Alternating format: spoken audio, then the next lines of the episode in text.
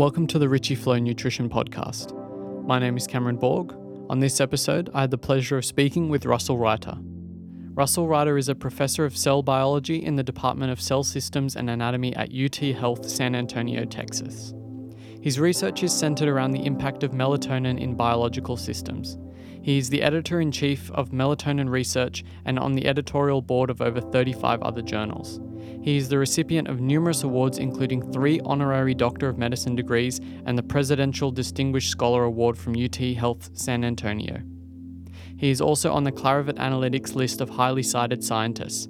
At the time of recording, Professor Reiter's papers have been cited over 174,000 times.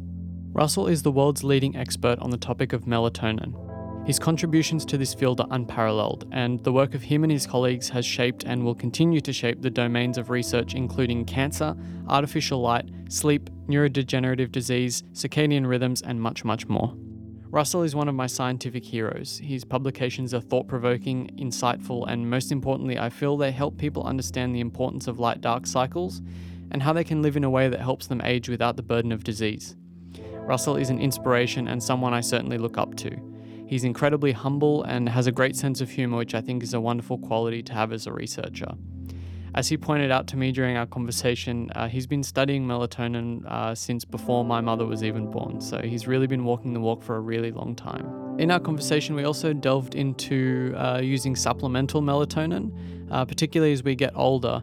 I just wanted to make sure it's understood that the information in this podcast is not medical advice. Uh, Russell and I had a great time talking about his research that he's been involved in over the years and the ideas that he holds as a result of this research. But make sure you speak with your doctor before blindly using any supplements. So, with all that being said, I hope you enjoy the episode.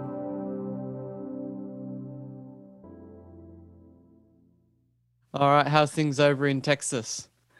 Very well, thank you. Uh, we seem to have gotten by COVID and all is well. How about in Australia? You still have COVID? Um, it's lingering around, but uh, I think most people are just pushing through now and um, looking looking forward to getting back to normalcy. What city are you in? I'm in Sydney, so just about an hour out of the city. Yeah. Yeah, yeah. I, I visited Australia several times, so I know where things are generally. I haven't been to uh, Ayers Rock. It's one place I want to go. I haven't been to Perth. I but, can definitely recommend Ayers Rock. It's uh really I've been yeah. I've, it's it's phenomenal. It's mo- moving. Uh it's the gravity of the place is unlike anything else. I got you. Yeah. I got you. Yeah. Um, so how did you get into studying melatonin? Because it's such a fascinating topic to me, and you are the guy. Well, if you're really interested, I'll tell you. I received my PhD degree in 1964. I had a military obligation, so I spent two years as a captain in the United States service. But since I was a PhD, I was assigned to Edgewood Arsenal, Maryland, which was the Army Chemical Center. That was seven years, that was 1964, seven years after Sputnik. You know what Sputnik was? And the United States was already discussing the likelihood that we were behind the Russians and that we have to send a person to Mars soon, already in 1964. But they envisioned at the time we had was a two or a three man small capsule. And they said, well, these astronauts, since it's going to take them six months to get there, they're going to be bored out of their mind in that little bitty capsule, and there's going to have to be a lot of resources, including food and water. So, what we have to do is get the astronauts to hibernate. So, they charged me and two other civilian scientists, I was a military, there were two civilian scientists, the job of isolating the factor that causes hibernation in animals with the intent of using it on astronauts. Well, melatonin had also just been discovered six years previously. And we started looking at hibernators and looking at drugs that may impact them. And one thing we jumped upon was melatonin. Melatonin is not the hibernating factor, but it has some features in terms of temperature regulation and so forth that suggest it could be usable. So since then, October, Friday, 1964, I don't know the date. I recall the day I made the decision mentally that this is my research, melatonin. Nothing was known at the time, of course. It was six years after discovery. So I was really in on the ground floor, which, but it was U.S. space program that that enticed me. And ironically, now, of course, all astronauts use melatonin to regulate their sleep wake cycle and adjust their circadian rhythm. So it's come first full circle. That's a that's an incredible story. I didn't know your backstory, um, but yeah, that that makes a lot of sense now that you mention it. Um, so I guess at, at that time there was no real distinction between pineal melatonin and cellular um, melatonin. There were, we we hadn't discovered that at the time. So, Not at all. No. The only thing we knew is that the pineal gland was the source of this molecule. And the only reason we knew that is when we removed, surgically removed the pineal gland, melatonin was no longer present, that at least in the blood that we could blood. measure. Yeah. And that's the, that's the, believe me, that's the only thing we could measure. And the assay that we used was extremely crude. It was not even radioimmunoassay yet.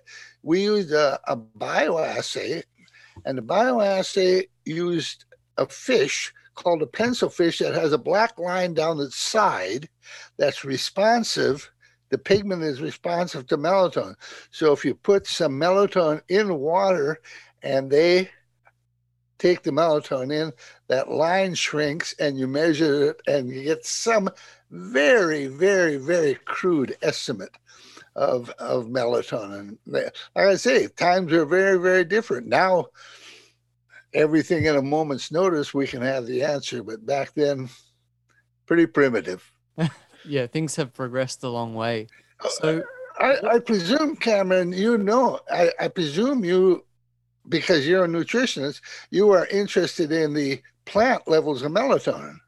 Yeah, so well, I mean, we oh. can jump into it now. I was going to yeah, ask well, you no, about... no, I, I just want to make sure you knew that. So you go yeah. ahead with your questions and. All right. Well, I wanted to um, sort of highlight the difference between um, pineal melatonin, the stuff that you that you would find in the serum, versus the um, melatonin that's made in the cells. You know, every minute of every day. Yeah. Uh, well, melatonin, of course, is melatonin is melatonin. Melatonin in the pint, melatonin in the skin, melatonin in the liver, melatonin in the plant, uh, what it is. It's the same molecule. The difference is in you, for example, you have a pineal gland, hopefully, and it's releases it produces melatonin every night and it released into the blood right now. You turn on a light early this morning that suppressed your melatonin down to daytime levels.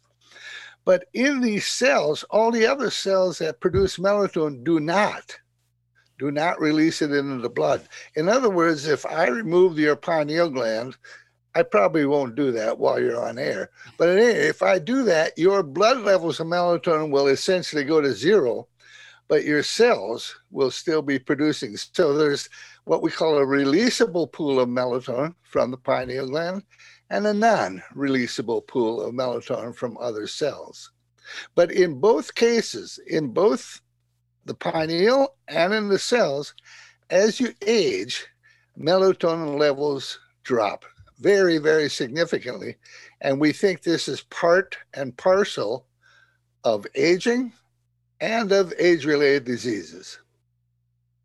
Yeah, that's um, it's it's a very precipitous drop as as far as I can tell. Uh, once you once you get past about forty, I think I think it drops quite a lot. Uh, it, it, it's a gradual reduction. Some people actually, ironically, if you take people who are 75 years old and classifying them as very poor health or good health, there is a difference in their melatonin levels. Those with good health have a preserved, relatively preserved melatonin rhythm. Now, the people argue that that's because the melatonin is preserving them from getting old. But that's that's a guess because maybe they have better melatonin because they're in better health, not the reverse. So so that does not hold. But generally, as you age, in, in my case, I'm 85 years old. I I know because I can measure it. I would not be producing any melatonin at all, but I still have melatonin. So, what are the what are the main roles of um, both the different types, uh, the intracellular and the serum types of melatonin? What are their roles? Well, the serum melatonin levels we feel, and it's also in the cerebrospinal fluid around the brain, and, and, it's actually in higher concentrations in the cerebrospinal fluid than in the blood. And there's a marked rhythm in the cerebrospinal fluid. We think that rhythm is for the purposes of the chronobiotic effects of melatonin, regulating circadian rhythms. I think that's the primary effect of that melatonin. At the cellular level, that melatonin is preserve energy production, scavenge free radicals that are produced in mitochondria, and help the cell to function optimally melatonin has a lot of lot of functions at the cellular level and all of them suggest that melatonin is beneficial for cells. And of course the fact that you lose it with age could be significant in pr- proving that association is very difficult because uh, you don't know which came first. Do they lose a melatonin age or do they age and lose a melatonin? And one thing is almost seems to be relatively firm is that melatonin delays or prevents the development of certain age related diseases, particularly brain degenerative diseases like Alzheimer's and so forth.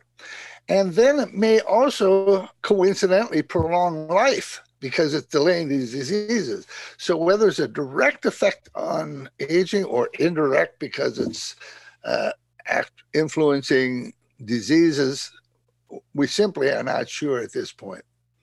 But I will say that uh, what are you going to what are you going to do with this information, Cameron? I don't want you to.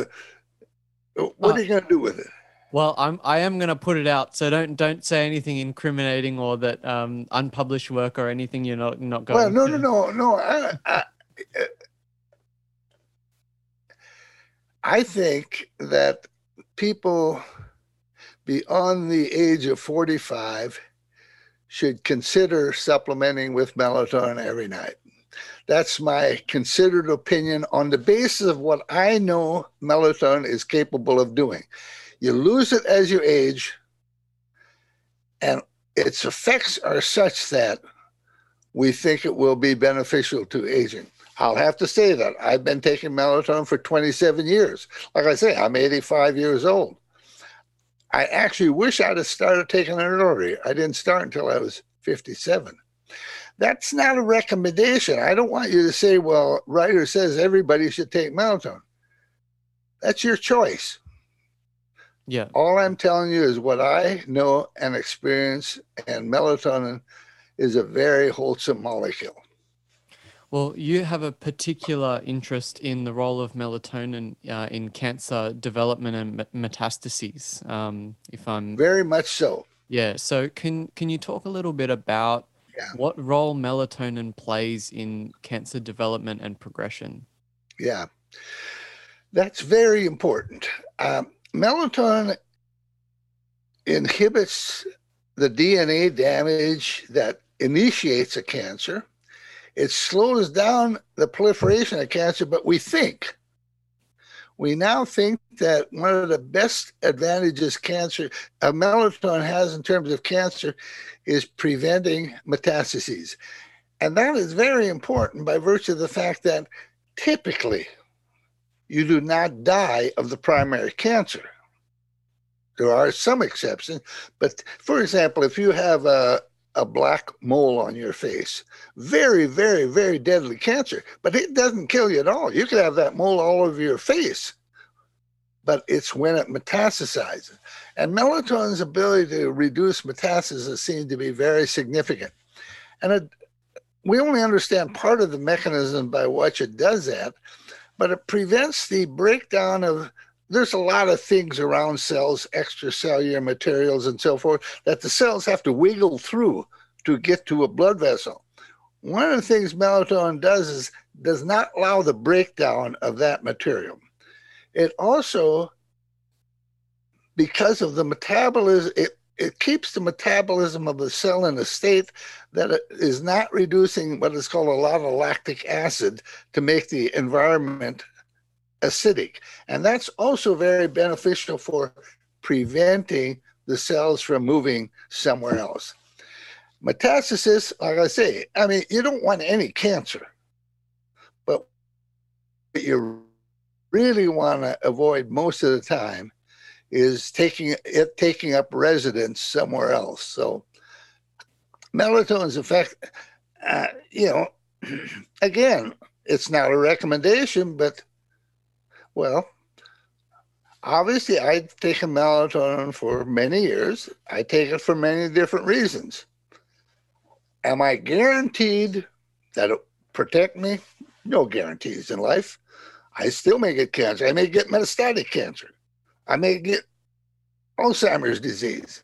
But I'm trying to do what I can to defer, forestall, delay, any of those debilitating conditions of the aged. That's you know, but like I say, there are no guarantees, and just if everybody take melatonin doesn't mean everybody benefit from it. People are still going to get some cancer, they're still going to get neurodegeneration, but if you're prone, I think it would be worth an attempt to delay.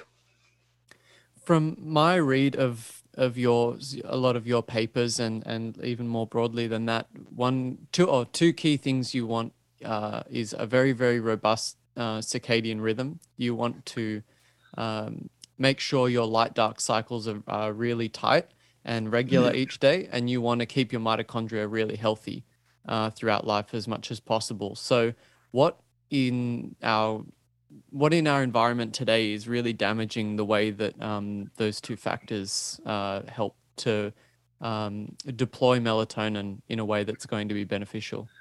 Firstly, what you just summarized is absolutely key. Strong circadian rhythms, good mitochondrial health. Well, the problem with current societies is one, one of the problems is the misuse of artificial light humans evolved over a period of three to four million years, and the light dark cycle was determined by the rising and the setting of the sun. Now, I'm sure right now it's, well, I guess it's light in your home. I see out a, a window there where it's light. But you may have gotten up this morning, it was dark, and you turn on a light, of course, any light at night immediately. And you have to understand that one fourth to one third of all the people, working people in the world, work at night. People generally misuse light. In Australia, you're a well developed country. When the sun goes down in the afternoon, you don't go right to bed. You know, you just don't do it. And as a consequence, what we are doing is truncating, having a shorter melatonin increase because on average, people again in well-developed countries usually rarely sleep more than eight hours and often sometimes only six and that's the only time typically people are in darkness. Even though the night length may be 12 hours on you know march 21st of this year it was 12 12 it was equinox. But i bet there wasn't a person in australia that slept 12 hours that night or in America or any well maybe in maybe in Central Africa or somebody yes but this is the biggest hindrance I think. And of course the other thing is medications a lot of medications which are important for health also. They can prevent hypertension or whatever but they also impact either the circadian rhythms or melatonin production so you're kind of between a, uh, a rock and a hard place. I mean, these medications are important, but also they have They have obviously severe side effects, or they wouldn't be prescription medications. They're prescription for a reason. They don't want you to use them unless it's absolutely necessary. So, so misuse of light is is rampant, obviously, and especially you probably know it's is blue wavelengths of light. And now, maybe in Australia also, there's this switch to uh, light emitting diodes, and they're very blue rich. And as a consequence, they will likely have greater effect on the melatonin rhythm. Optimally, we would all, you know, be in darkness 10 hours a day and never have any light. I always remind people, especially my age, obviously when you get older, males have to get up at night usually for to relieve themselves. The important thing is that you don't miss, you don't turn on a light. You know, you, you should be able to n- negotiate your home and use the facilities without having turn on a light. Unless you have to, once you go to bed at night, avoid light until you get up minimally, minimally. So, what impact do you think artificial light is having on the incidence of cancer and neurodegenerative disease and metabolic disease? Very good question.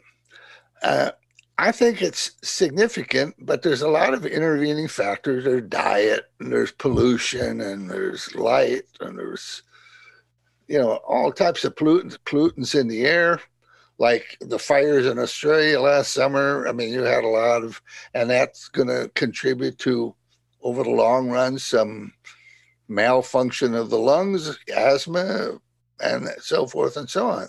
But it's not unique to Australia. We have the similar problems, and China has very serious problems with pollution. So it, it's tough to make a, a judgment about cause and effect, specifically how much light but let me put it this way it doesn't help. I mean, if you are, I, again, I remind people that, for example, there are a lot of working people that are relatively regular in terms of their light dark cycle. On uh, beginning Sunday to Thursday night, they go to bed at 10 o'clock because they have to work the next day and get up at six or seven. But then on the weekend, gentlemen like you who are young say, well, now it's party time. So you're up to four in the morning. And, and there's always this, you are inducing something similar to jet lag. In other words, your circadian cycle is, and then on the weekend, two days, you are altering your circadian cycle. So during the week, you are not quite in sync. And again, that may be consequential in terms of in terms of our, well, it is consequential in terms of our overall health. I mean, we let's let's face it, we abuse ourselves badly. We really do, but that's the nature of the beast. What are we going to do? Uh, you know, it's not likely we're going to shoot out all the lights and clean up all our air and don't use prescription drugs and so forth and so on. So we have to learn the limitations of we what, what we can do and make the best judgment we can. So, I mean, that's a really good point. I mean, we're not going to, you know, remove all the lights from our house and and cover and blindfold ourselves as soon as the sun sets. So, I was wondering what your opinion on, um, you know, these these red tinted glasses, the, the ah. blue blocking glasses. Do you think that they might play a role in helping us to preserve our melatonin at night? Good, good question, Cameron. I'm glad you brought that up. I'm often asked that, and now they've become relatively popular. Apparently, they're pretty well known also in Australia. The ones you showed, for example, you put them on, but they're not wraparounds. Show, show me them again. Show them to me yeah, again. They're just a they're just a stand. Yeah, exactly. They're not wraparounds, so still the light's coming in from the side. Yeah. But even if it isn't, if you use blue filtering glasses, I don't think it would hurt if every evening at seven o'clock, particularly if you're going to watch uh, the tube or something, because there's a lot of blue wavelengths of light associated with, and also your computer screen. I don't see any reason you shouldn't wear them, but I don't know how effective they are because it's unless you're extremely diligent, you'd probably take them off before you go to bed and have on regular lights, and that would immediately readjust your clock. So you'd have to turn out the lights before you, eh, you know, it gets it gets unbelievably complex and so forth. Uh, but they are they are used now in some hospital settings also. Uh, uh and in regard to that, I think that's one place that we do a severe injustice to patients. The worst place to be if you're sick is in the hospital. if you're concerned with circadian rhythms and light pollution, so forth. My I'm in a medical school building, which is right next to the hospital, and I often go very early. And I look up at the hospital, and at least half the lights in the rooms are on, you know, and they probably have been on most of the night. And and that's it, it, it's well known now that individuals in intensive care, for example, do better if they have some kind of a regular light dark thing. Circadian rhythms cannot be underestimated. They are very, very critical. So those glasses are okay. They don't do any harm. And if used properly, they may do some good. Okay, good. I'm I'm glad I got that. Um, got your opinion on that. Um, I also wanted to ask, um, extending uh, beyond the visible wavelengths of light that um, impact our production of melatonin. I was just wondering if there's any impact of um, electromagnetic fields, things like Wi Fi, cell phones, on the functioning of the pineal gland? That is an interesting proposition. That was big business in the 1990s. Again, you were just probably barely born. But at that time, there was a major interest in non visible, extremely short frequency electromagnetic radiation. I would say in general, it, they didn't pan out to have major effects on the circadian melatonin rhythm, but that does not mean that these wavelengths, especially when you use a cell phone very close to your head and so forth, that is not influencing synaptic transmission or other important functions of your your you know, there are, there are reports that people who use cell phones for X number of hours daily do have some some neural cancer and so forth. Again, the connection is very difficult to make because there's so many other factors.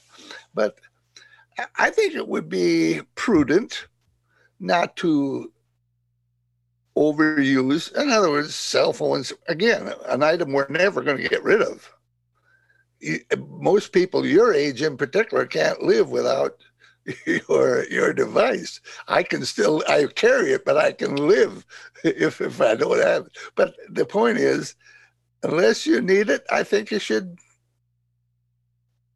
not use it. But but now texting has become so readily available. Nobody even talks on the phone anymore. It, it could, we're going to lose our voice. The way I figured in a couple of thousand years, humans won't be able to talk at all. They'll just have long fingers for, for as we evolve for texting. that's a that's a science fiction novel right there. You've just got to write it now.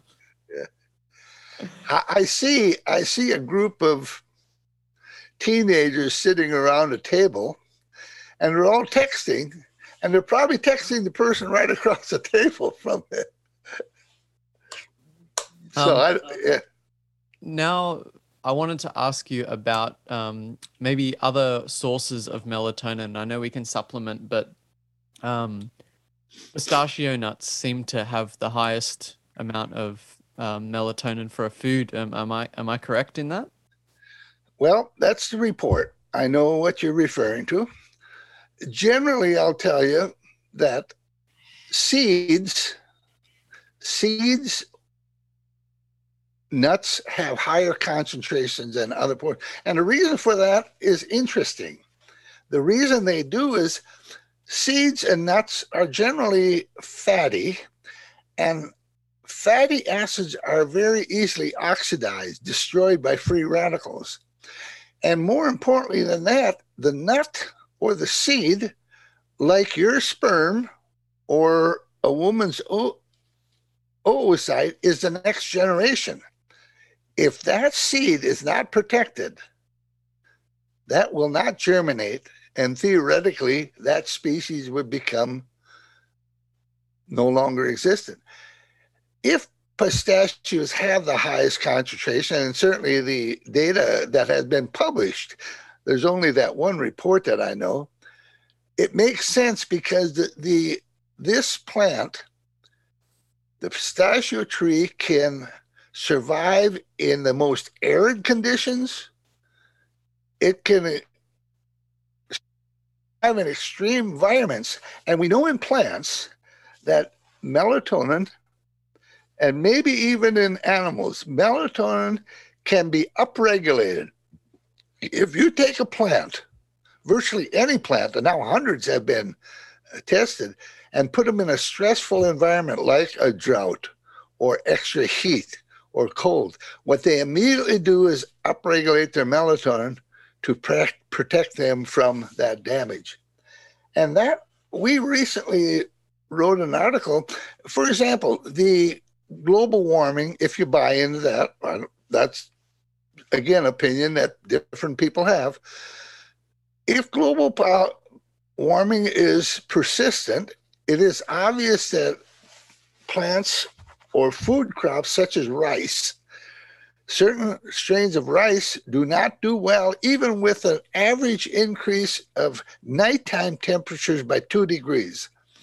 And we just suggested recently that to overcome that issue, we'll have to start genetically engineering plants to produce more melatonin to protect against that excess heat at night.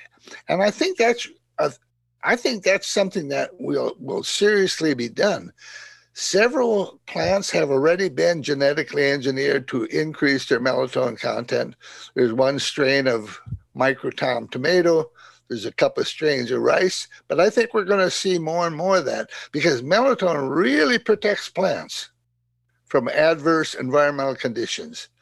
This has been documented thousands of times. Uh, what is interesting about melatonin plants, the discovery of melatonin plants did not come until 1995, which much after, uh, and uh, I don't know if you know this, but it was my lab that discovered melatonin plants. We are animal biologists, but we happen to have a couple. Of, I happen to have a couple of postdocs that were playing around with plants, and we discovered two paper. We've published two papers in 1995. For 10 years, that data was totally overlooked. People say, ah, they're not melatonin plants last year, 2021, there were more publications on plant melatonin than there were on animal and human melatonin. This has become a major, major, major field.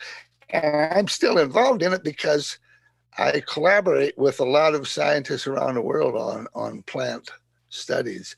A plant melatonin is making big strides in in terms of agricultural applications and i think it will continue. I think it'll be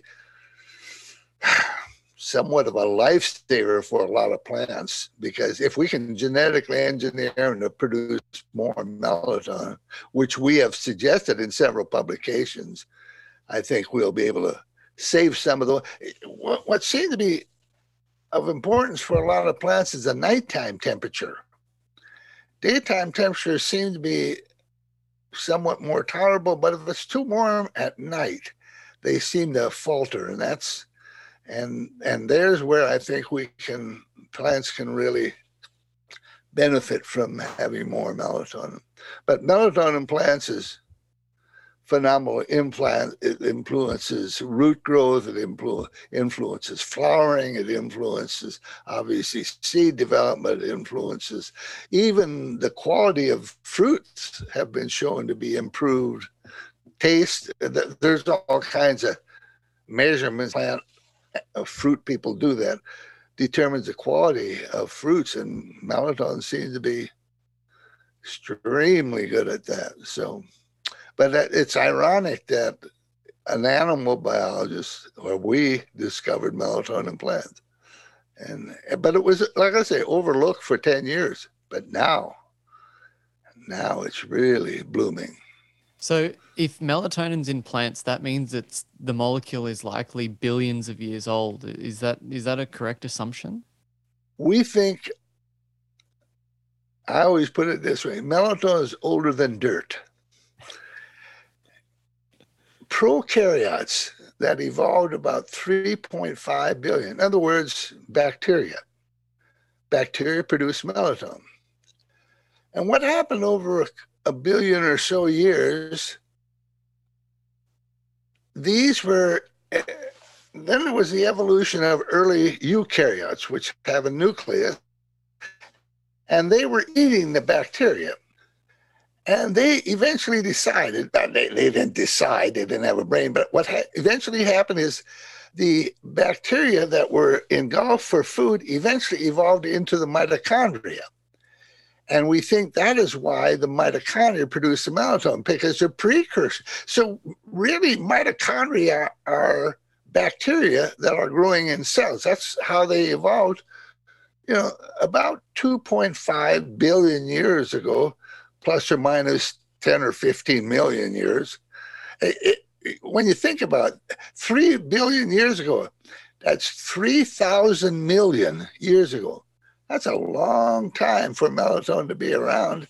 So it's not surprising that has a lot of functions. It's learned over a very, very, very long period how to interact with other molecules, how to be how to be preserved and how to benefit their the organisms that they're supporting. Yeah, melatonin, so far as we know, is 2.5 to 3.5 billion, 3,000 million years.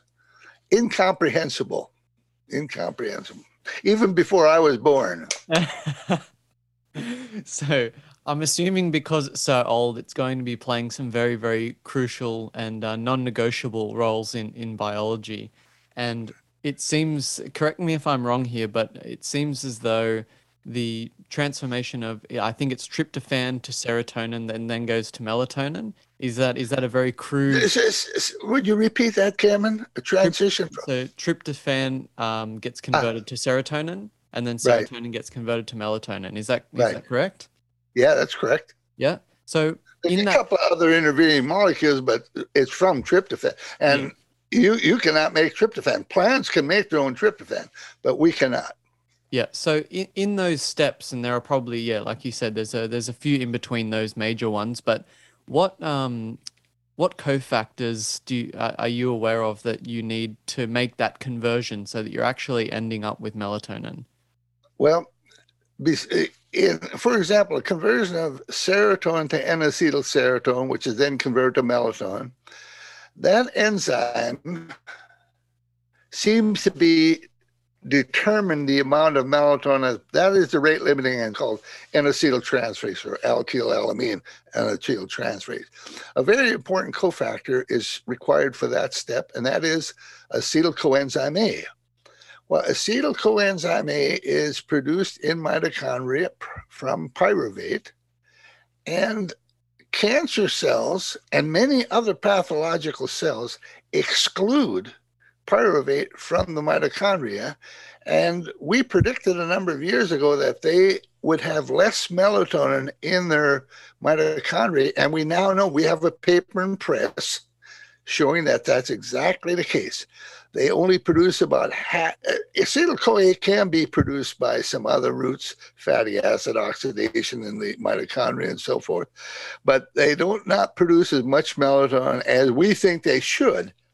And since melatonin is an anti-cancer agent, if these cancer cells are not producing melatonin or enough melatonin, that may also contribute to their the fact that they grow out of control. So this is one of the, I think that's maybe the key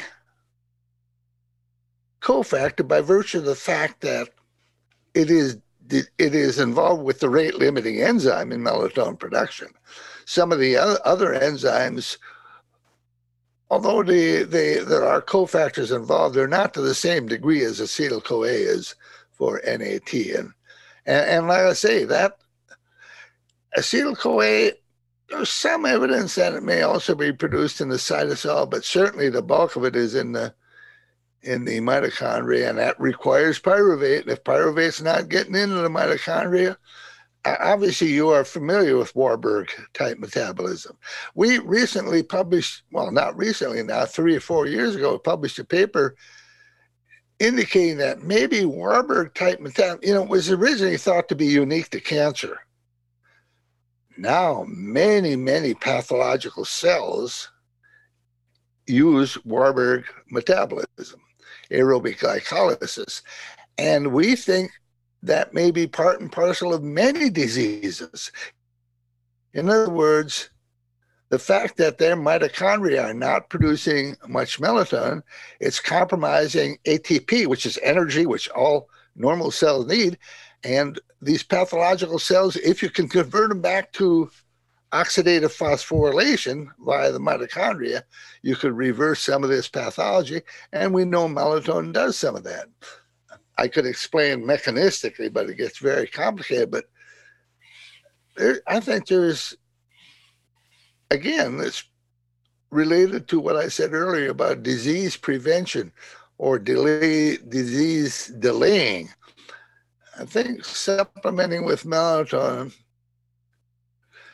beginning at eh, we don't know when ideally, what we do is measure your melatonin levels and decide when you should. But melatonin, eh, you know, the, melatonin is easy to measure now. The only difficult part it is is getting blood samples in the middle of the night in darkness. in other words, you, you want to know your nighttime yeah. peaks. That's yeah. what's important. Is it saliva so, that you use?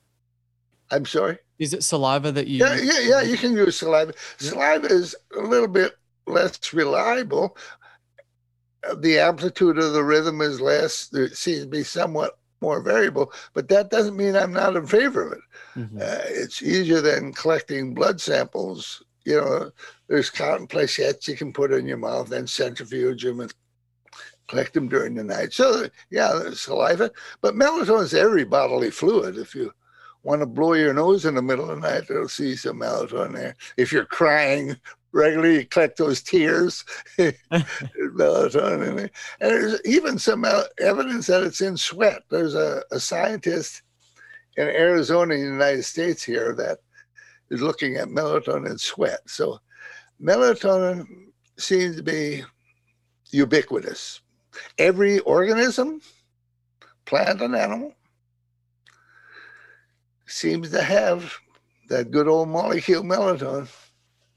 So I've heard a lot that um, the red and near infrared uh, and even the uh, infrared uh, wavelengths uh, help to uh, produce melatonin or they have some sort of effect on production and release of melatonin. Is, is, that, is that true? Cameron, I have to ask you, how long have you been studying melatonin? You are really up to snuff. There's uh-huh. a lot of yeah, I'm I'm fascinated by it, and I've I've read a lot of your papers, and I've read a lot of books, and I've spoken to um, some very very learned people like yourself. Uh, I'm fascinated by it. There, uh, Scott Zimmerman, who's a lighting engineer. I know him very well, obviously. I've got your paper just just there. I see. I see. that that paper again was one of those papers that didn't initially attract a lot of interest. Within the last year, however, a number of groups have become very fascinated by these. The implication is that infrared radiation, which penetrates several centimeters through the skin, has an immediate impact on locally produced melatonin. So, again, the experimental evidence is not compelling in the sense that there have not been a lot of studies. It would be nice to expose an individual to or a group of individuals to infrared radiation, which you get on a sunny day, and then take biopsies of the skin and measure the melatonin and so forth. Those studies have not been done yet, but I think again because of the of how long melatonin has been around and that people evolved under natural conditions where sun was not was now people hardly get any infrared radiation anymore we're all indoor people but we evolved from creatures that were living 100% outdoors and during the day they got a lot of infrared so i wouldn't be surprised if this is in fact a significant factor in regulating local. It doesn't impact pineal, but local and protects you from ultraviolet and everything else. Melatonin is a very, very protective molecule. I'm working with some skin, you probably know the name Slominski. Uh, Andrzej Slominski, he and I published a lot of papers on skin yep. melatonin production. But at any rate, uh, you know, it's, you know, again, I don't want you sending out a message saying Reiter believes melatonin does everything. Reiter thinks it's a miracle molecule. No, it's just a very good, wholesome, wholesome molecule that knows what it's doing. And it does it to the best of its ability. And everyone seems to benefit plants, animals, humans. Yeah. How are we going for time, Russ? Uh, we have a few more minutes. A few more minutes. I'd love to ask you about, um, you know, using using melatonin as a supplement. Um, I don't use it personally, but um, there seems to be uh, some differing opinions. Uh, some people I've heard, um, Dr. Andrew Huberman at Stanford thinks that melatonin supplementation is generally not a very good idea. Um, so I was just wondering what what's what are your thoughts on the use of supplemental melatonin, um, particularly a, a, in an aging population? In an aging facility? In an aging population, just in, yeah. in general, yeah. Yeah. It's my personal opinion that that would be a very good idea in the sense that aging is associated with a lot of sickness and disease I'll give you an example. Alzheimer's disease costs the economy of the United States about 250 billion, not million, billion dollars a year in healthcare. Imagine if we could delay that, the onset or the severity of that disease by two years. That'd be $500 billion. And there are many, many, many diseases that are very expensive, and most of them are in the elderly. And if we can delay these diseases, first of all, you improve the quality of life of the individuals if you can prevent the disease, reduce their duration of sickness, and they may actually die of old age. I always talk about that. When I die, I want to die of old age. And they say, well, what did he die from? He died of nothing. What do you mean he died of nothing? He just died right there. See, on the floor he is. He's dead, but he has nothing. Yeah. And, and, and obviously I'm, I'm saying that facetiously, but it's my opinion that uh, you're right. There are some people who say we don't know the long-term effects. We live our life with melatonin if it was bad for us, in fact, it's the loss of melatonin in advanced age that seems to be the problem, or a problem, not necessarily the problem. So, like I say, I've been. Eh, I'll give you another example. Melatonin is becoming very, very, very common supplement. In 2021, in the United States, the amount of money spent on melatonin, listen to this carefully, the amount of mel- money spent on melatonin in 2021 was $1.1 billion. dollars. That was a 180% increase since 2018.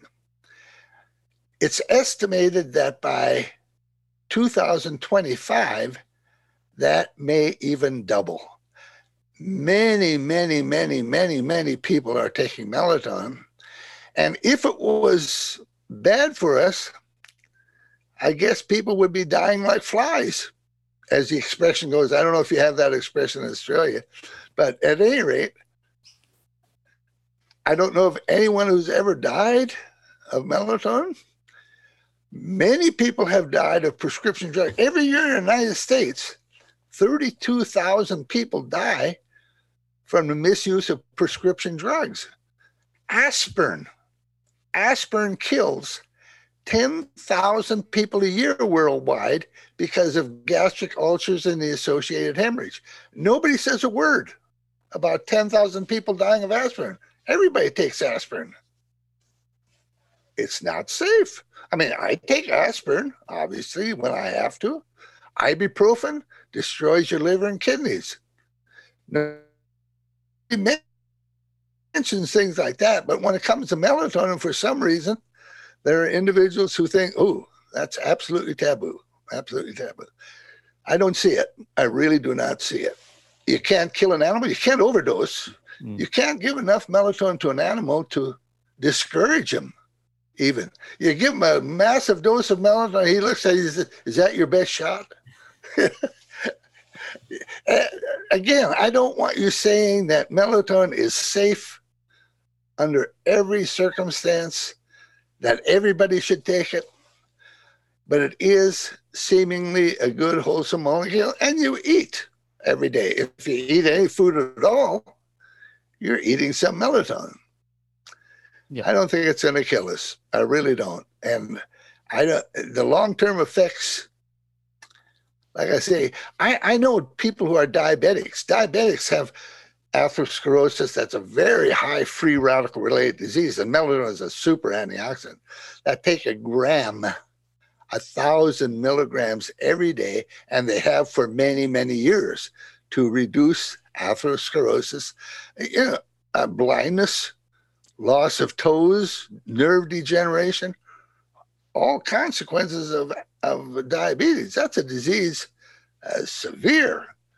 And if you can delay, defer, prevent any of the effects with, even if you take insulin, your hyperglycemia still fluctuating and so forth it's just a terrible, terrible disease. So, safer than water. People drown of water. Yeah. A lot of people drown every year of water. Uh, when are we going to get rid of water? uh, yeah, you know, it, it, it just, again, uh, you know, I believe in prescription medications. In some cases, they're absolutely important. But I will give you one example. If you have cancer, one of the common drugs is called doxorubicin. Doxorubicin is a good anti-cancer agent. The problem is it's selectively taken up by mitochondria, and your heart has a lot of mitochondria. And after you're on doxorubicin therapy, you may cure your cancer, but your heart is totally destroyed and the heart does not degenerate, and you die of heart failure. Well, you lived five years longer, but you die of heart failure. You die because of the doxorubicin toxicity to your heart. Quality of life is everything. Uh, there are drugs in the United States that uh, prescription drugs to delay aging. And when you check the details, they are delaying aging by three months. I mean, death by three months. Well, if you're, when you're 75 years old, three months is not, but, but they push them very hard. The, the desire to live longer, take this drug. They don't talk about the quality of life but you live longer and they don't tell you much. It they make it sound like you live 20 years longer and you're vital and so forth. Not the case. These drugs are very, very toxic. Melatonin is good. Not perfect. Melatonin is good. And I, I certainly am going to live the rest of my life with melatonin. And virtually everybody, my neighbors, my friends, my fellow scientists, almost all of them take melatonin. So, for people who are trying to, you know, avoid these age-related conditions, you know, uh, me- metabolic dysfunction, the um, damage to the heart, neurodegener- neuro- neurodegeneration, what what would be uh, the safest and most effective, um, you know, dose to go with, um, you know, that's it's not going to, um, you know, really cause any trouble, but also going to to Right. uh, help out. Good question. I, I would suggest that if people, you had mentioned earlier that something to the effect that maybe a recommendation would be around 50, I, around 45 to 50, if you begin to take melatonin, I would suggest a low dose. In other words, three to five milligrams. But as you age, and especially if you are genetically prone to certain diseases, you should certainly increase that amount. The three to five milligrams is sufficient to set your circadian rhythms, but much of the damage that you experience with age is related to free radicals. For example, everybody knows vitamin C, you prevent oxidative damage. The usual dose of vitamin C is Linus Pauling, who won the Nobel Prize, recommended four grams daily. And if you expect two, three milligrams of melatonin to compete with four grams, even though it's a very, very, very good antioxidant, it's pretty tough to reconcile. So I would say, you know, begin at 45, 50, if you're going to do it. That's your choice. Small dose, every couple of years up it up that dose and maybe by, by the time you're 65 70 i think what we're going to see is again that value change i think it's going to increase with time. And especially under certain disease can you probably know even the data on covid. You know melatonin about covid? I've seen a few publications that you've been involved there, in. there are already seven clinical trials showing that melatonin lessens the severity of disease. Again, you always hear about the immunizations. Well, immunizations, right now, our vice president has COVID. She's been immunized, she's had two or three boosters, and she still gets COVID. A lot of people who got immunized still get COVID. Well, at any rate, with regard to time, I don't think 20, 30, 40 milligrams by the time you're my age would be unusual. And do you recommend any particular brand? I, I know there's some issue with, um, you know, regulation and not not having, yeah. That's a good question. I, I don't know what's available in in um, one of the best brands we can determine in the United States because we toyed with someone, we measured them, is something called Source Naturals. You can buy it online, uh, and it's uh, again in reference to that. It's very that's a very seemed to be a very good source. It's sublingual, five milligram tablets. And where we buy it at a place called Costco, you can buy 245 milligram capsules for $12. Think about that, how cheap it is. I'll put it in the context of also COVID. COVID, one of the big drugs, if you get COVID, is remdesivir. Remdesivir treatment for a week costs three thousand dollars. Melatonin treatment for a week, ten dollars, and it may be just as effective, if not more so. Uh, you know, it's it's a also in the United States we can buy pure melatonin from a company in uh, Henderson, Nevada called Pure Bulk. A lot of people use just buy melatonin, Yeah. pure melatonin, Yeah. pure bulk, and you can buy it in large quantities. I mean, if you want to, uh, I, I don't know if they sell kilograms, but they, you know, it, it, to use a kilogram melatonin would take you a long, long time Yeah. at, at eh, 20 milligrams of whack. But, but yeah, not, you know, I think I'm sure there are some shyster companies out there because melatonin is selling so well Mm. that are producing melatonin wannabes or about with half the melatonin that they advertise. Yeah. Uh, We have a system in the United States called USP, US Pharmacopoeia, which evaluates some supplements. And if they have a USP sanction, that means they've been tested and, and are good. And I think Source Naturals, uh, uh, there's a couple others I can't remember right I've now, heard you mention Natrol. N- Natrol, Natrol. I'm sorry. Yeah, Natrol also. Yeah, yeah. Natrol is another one. That's another one of the USP sanctioned. And there's Nature's Bounty or something. And but there there are half a dozen that are available that are USP sanctioned in the United States. But there are a lot of melatonin products. Gosh. And again, I think it's you know people trying to capitalize on its popularity, and it's going to double by 2025, which means it'll be more than $2 billion worth of melatonin. Mm. Melatonin sells more than vitamin C now in the United States. Vitamin C is a, I, I, are supplements very common in Australia? Yes. Yeah. They are. I, well, so vitamin C, that would not be an unusual molecule for people to take. And Not at all. Very popular. I see. Yeah. Well, like I say, it also in the United States, but melatonin outsells vitamin C now. hmm Uh, you know, which is it's overtaken it in the last five six years.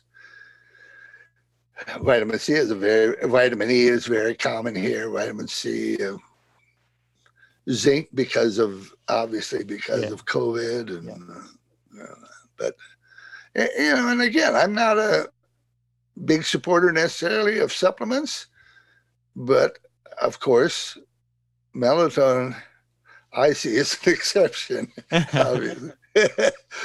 but all right. uh, you know, uh, uh, you know, I, again, vitamin C isn't going to hurt you. Vitamin D. Uh, if you give very high doses of vitamin C, you get a little skin lesion and so forth. But vitamin C, vitamin E, they're, I think they're they're not going to do you enough vitamin D3. We don't get enough sun. We're not getting enough UV. We're not getting enough vitamin D synthesis. I, I'm sure you're most people in Australia, like most people in the United States, their circulating vitamin D levels are too low. I'm sure. Not that- mine, that's- thankfully. Pardon me. Not mine, thankfully. Oh, great. well, and that that means osteoporosis.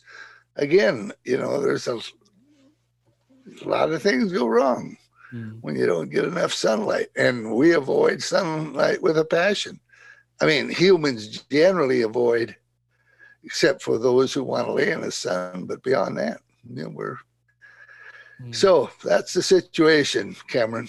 Well, look, I've got two two or three more pages of questions, but I know you're a very busy man, so I'm Yeah. gonna have to let you go. We'll have to do this again sometime because um I have Cameron, it- it's been a pleasure. It, it's been enjoyable because sometimes I interview, be interviewed by individuals who have no idea what they're talking about, and I have to explain where, how, why, when. Some, but you you are familiar with the literature, which makes it a lot easier to have a rational discussion. I appreciate it, and you be well. thank you so much, Russ. This bet. has been Best wishes been to an you. honor. All the best. Best I'll talk to you soon. Yeah, you bet. Be well. Bye. Thanks so much for listening, everyone. I had a really great time speaking with Russ, so I really hope you enjoyed the conversation as well. If you'd like to learn more about the work Russell is involved in, I've put a link in the episode notes that takes you straight to his publication portal where you can access all of the research he's been a part of. If you'd like to support the podcast, you can subscribe on Spotify and YouTube and leave up to a five star review on Apple Podcasts. This is a simple, no cost way of supporting my work and helping me reach more listeners and also get more guests onto the show. Please feel free to leave any comments on my YouTube channel as well, as I do try and read through as many as I can. I've also put links to all of my social media platforms in the episode notes if you'd like to keep up to date with the podcast, information about health, or if you'd just like to reach out to me in general. Uh, thanks again, everyone, for listening. Take care.